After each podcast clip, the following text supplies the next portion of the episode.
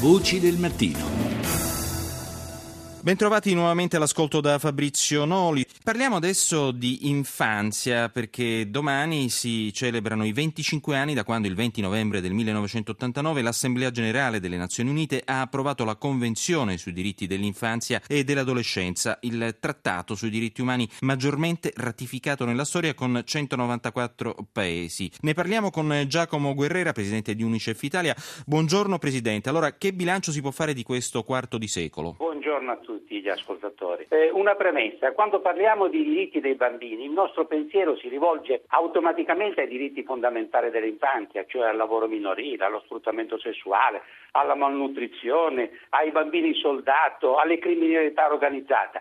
Ma esiste però, e questo lo diciamo anche a 25 anni dell'approvazione, una causa più profonda e diffusa in tutto il mondo ed è la cultura dell'indifferenza verso i bambini come persone, una cultura che è molto estesa nel cuore dei migliori sistemi giuridici e delle comunità che si ritengono più avanzate e moderne. Il bilancio di questi 25 anni è un bilancio che posso definire e possiamo definire noi dell'Unicef un bilancio positivo che va dalla riduzione della mortalità infantile all'accesso all'acqua, all'acqua potabile, all'istruzione, alle vaccinazioni, alla salute materna. Ci sono registrati circa 289 mila casi in meno di mortalità materna in questo, in questo periodo che va dal, in, approvazione della Convenzione ad oggi, alla eh, mutilazione genitale, sono circa 8 milioni di persone in 15 paesi che hanno dichiarato la propria volontà di abbandonare questa pratica dannosa.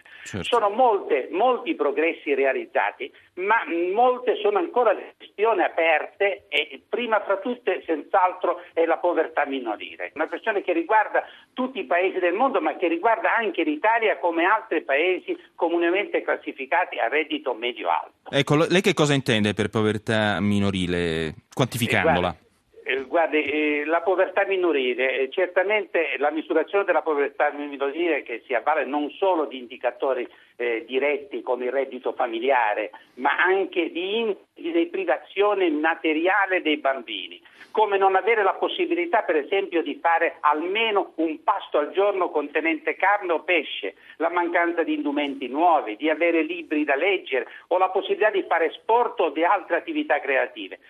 Questo mette in luce una situazione di profondo disagio diffuso soprattutto fra i bambini. Ma noi non dobbiamo dimenticare che la questione della povertà minorile globale, non è una questione che riguarda l'immediato. Nonostante, nonostante la crisi economica. Nonostante la crisi, mm. sì. Ma nel lungo periodo è la società nel suo insieme a pagare le conseguenze in termini di basso livello di capitale umano accumulato e di disoccupazione, bassa produttività e così via. Cioè, il guardare alla povertà minorile è una, eh, è una delle questioni più importanti alle quali noi attribuiamo una grande importanza, non soltanto, come dicevo, nei paesi poveri, ma anche nei paesi a, a, ad alto e medio reddito. Ecco, infatti, eh, eh, Presidente, scusi se la interrompo, l'Italia ha recepito la Convenzione nel proprio ordinamento giuridico con la legge 176 del maggio del 91, ma mh, mm, il nostro Paese come si colloca per quanto riguarda il rispetto dei diritti dell'infanzia, secondo lei, oggettivamente?